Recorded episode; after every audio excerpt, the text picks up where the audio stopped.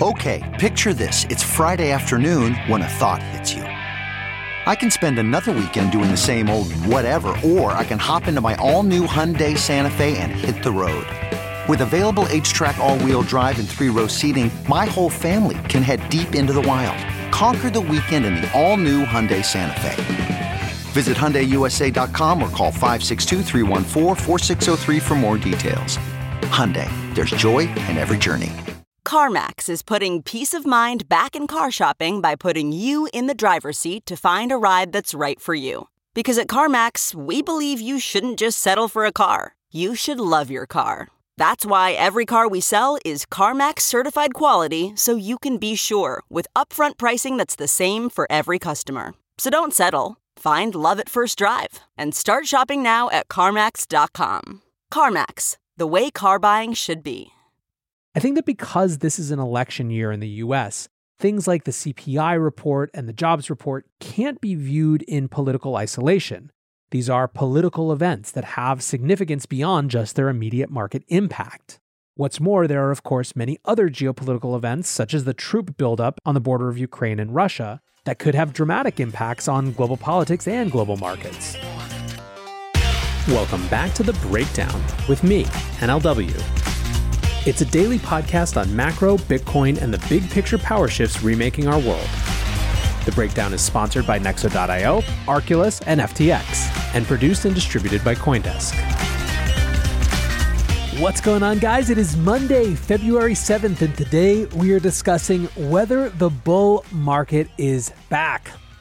First, however, if you are enjoying the breakdown, please go subscribe to it, give it a rating, give it a review, or if you want to dig deeper into the conversation, join the Breakers Discord. You can find the link in the show notes, or you can go to bit.ly slash breakdownpod.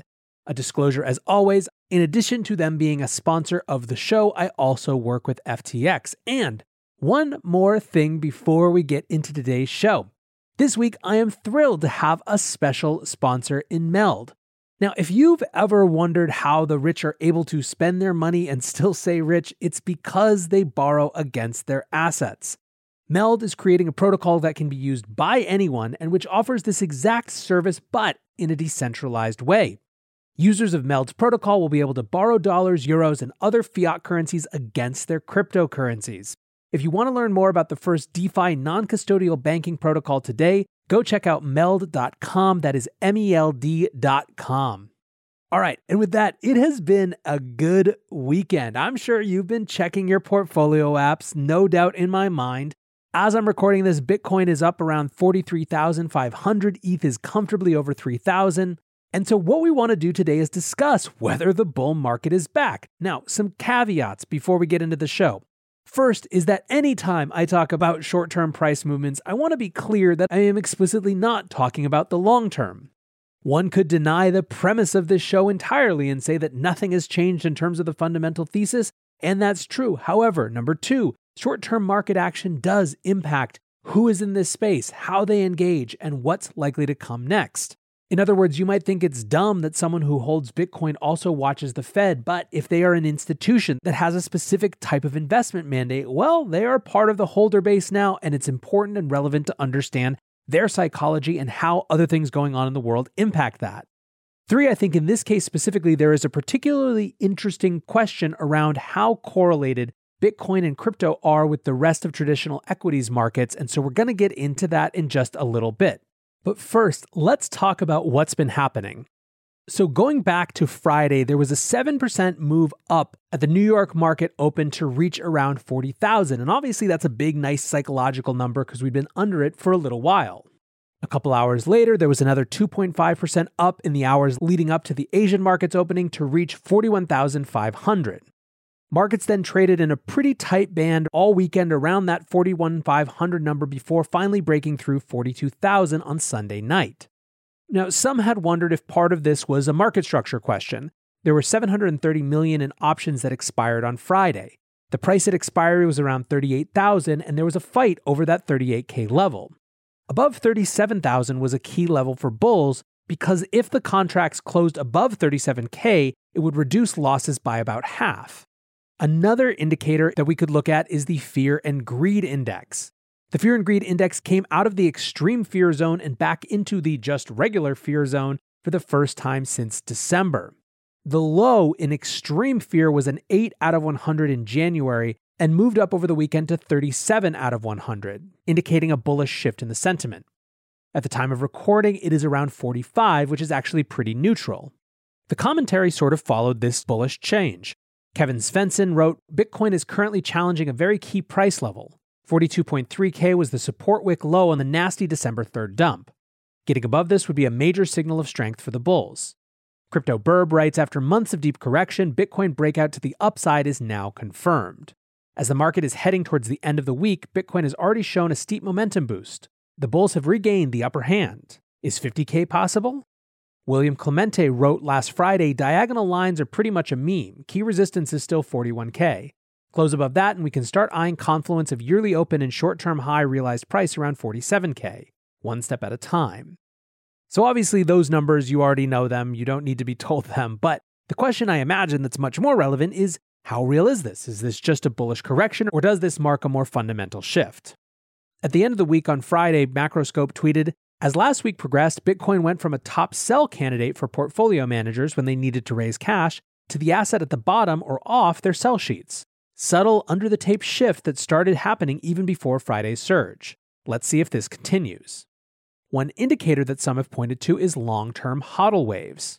Lyn Alden shared a chart that showed the percentage of Bitcoin that had been held for greater than a year. And what you can see is that a structural low point in terms of long term hodling has reversed and has started to go back up in 2022 after bottoming in Q1 of 2021 and then plateauing for the rest of last year. One year plus hodlers now represent around 55% of total supply, and it's looking to test all time highs. Now, Lyn had also made another interesting point about when to actually pin changes in the Bitcoin market all the way back in January when she wrote, Bitcoin has been in a bear market in terms of demand since Q1 2021, back when ARK peaked. However, the supply side has been unusually tight for this year, holding up price to a surprising degree, even touching slightly new highs at one point since then. Dry kindling, no spark. Onchain College goes a little bit deeper on some of these same trends. They wrote, Bitcoin long term holder supply has increased 11.2% in the last year. 76.4% of the circulating supply is held by long term holders, six months plus. This increase is driven by the 6 months to 12 months age band, plus 8.8%. Bitcoiners who joined the movement last year are hodling for the long haul. Nexo is a trusted and easy to use crypto platform where you can buy cryptocurrencies at the touch of a button and start earning up to 18% annual interest that is paid out daily. They support all of the major assets on the market and even allow you to swap one asset for another or borrow cash against your crypto without selling it. Nearly 3 million people in over 200 countries trust Nexo with their digital assets. So whether you're just getting started or you're a seasoned pro, get the most of your crypto today with Nexo at nexo.io. Meet Arculus, the next generation cold storage wallet. Arculus secures your crypto using three factor authentication, providing a simpler, safer, and smarter way to store, buy, swap, send, and receive crypto. Arculus is offline cold storage. Your private keys are encrypted on the Arculus keycard and are never online. Stay safe from hackers with no cords, no charging, no Bluetooth. Just crypto security made simple. Buy now at getarculus.com. That's G E T A R C U L U S.com.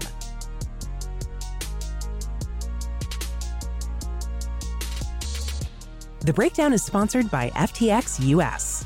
FTX US is the safe, regulated way to buy and sell Bitcoin and other digital assets, with up to 85% lower fees than competitors. There are no fixed minimum fees, no ACH transaction fees, and no withdrawal fees. One of the largest exchanges in the US, FTX US is also the only leading exchange that supports both Ethereum and Solana NFTs. When you trade NFTs on FTX, you pay no gas fees. Download the FTX app today and use referral code BREAKDOWN to support the show. Now, this is all sort of on chain data, but it's also worth checking out sentiment. I think broadly, you're seeing a shift away from discussion of just this sort of short term price action and the Fed to a return in some ways of more fundamentals, and the arguments that get people excited about Bitcoin in the first place. To take one example, on Friday night, Jack Dorsey and congressional candidate Aarika Rhodes hosted a Twitter Spaces on the topic of Bitcoin in relation to universal basic income. The specifics of the discussion matter less than the fact it's what people chose to spend their Friday night discussing.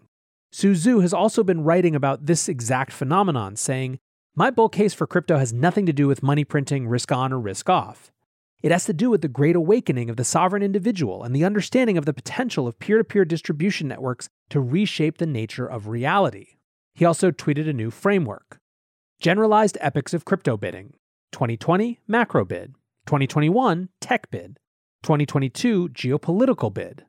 Another framing 2020 Uninflatable, 2021 Programmable, 2022 Censorship Resistance. This is something you'll see a lot if you go check out Bitcoin Twitter or crypto Twitter in general right now this discussion of censorship and censorship resistance. There's definitely something in this zeitgeist. If you've been paying attention at all to trucker protests in Canada around vaccine rules, when GoFundMe shut down their fundraising platform, a number of Bitcoin based fundraising alternatives popped up.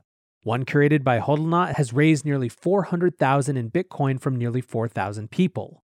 Then, of course, there's everything swirling around the debate around Joe Rogan and freedom of speech and what obligations he does or doesn't have to how he presents guests and what he discusses and what Spotify's rights are or aren't in terms of how they censor him or not, and so on and so forth. And the point isn't that you have to be on any one side of these arguments or another, just that they're all bringing up a conversation about the power in media, the power of voice, and censorship resistance. Now, what this creates in some ways is a tension between the bigger picture and the short term is everything happening in Bitcoin and crypto being driven by this larger prerogative and this larger quest for censorship resistance in the human experience? Or is it all about what Jay Powell says next? Jeff Dorman tweeted this weekend Crypto Twitter tokens are the future of democracy, wealth equality, technology, and escape from global untrustworthy elites that ruin this world with debt and inflation.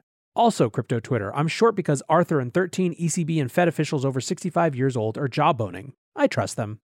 Su Zhu also added One of the fastest ways to dox yourself as a crypto pleb is to ask, What's the reason for the Bitcoin pump today? Its path to $1 million is preordained. On any given day, it needs no reasons. I agree with the emotion behind Su's post, but I don't think it's quite that simple. One of the things that has happened, obviously, over the last two years has been a natural increase in correlation. Let's remember and review the tapes of who has gotten involved in the Bitcoin community. It has, of course, been traditional investors, institutional investors, people who have obligations to things other than Bitcoin and who, in many cases, have institutional mandates or rules around their portfolio construction that is unfortunately dictated by things like what the Fed does. In that context, of course, there is more correlation than there was before with traditional markets. We've been discussing for the past several months just how correlated Bitcoin has been with other risk assets. So the question becomes where does that stand now? Will Clemente tweeted Bitcoin's one day correlation to the NASDAQ is starting to fall from historically high levels. On Friday, Alex Kruger tweeted Today is the day both equity and crypto markets, more so the latter, decoupled from rates markets and Fed fears. Risk assets mostly up while rates push sharply higher post unemployment data. Jeff Ross from Vailshire Capital wrote a long thread, which I'll excerpt here. Hardcore Bitcoiners like myself understand that Bitcoin is actually the ultimate anti fragile risk off asset. It should be the asset that everyone flees into when they are uncertain and scared about the present and future. However, those of us who understand this fact are very much in the minority as of early 2022. I do slash did not anticipate the majority of the world's market participants to treat Bitcoin as anything other than a risk on asset until 2024 or 25 at the earliest. Coming full circle, the price of Bitcoin has recently decoupled with other traditional risk on assets. Explanations an anomaly, one or more large buyers stepped in to trigger a temporary short squeeze, random price action, or a true decoupling from risk on assets in the minds of most market participants. Possible explanations continued. The second quarter 2022 macro setup will be less bearish than data has suggested, and Bitcoin is sniffing out the improvement. As of today, I don't know what the answer is, and frankly, I really don't care. It is possible, though unlikely, that we've reached the great Bitcoin decoupling several years sooner than I anticipated.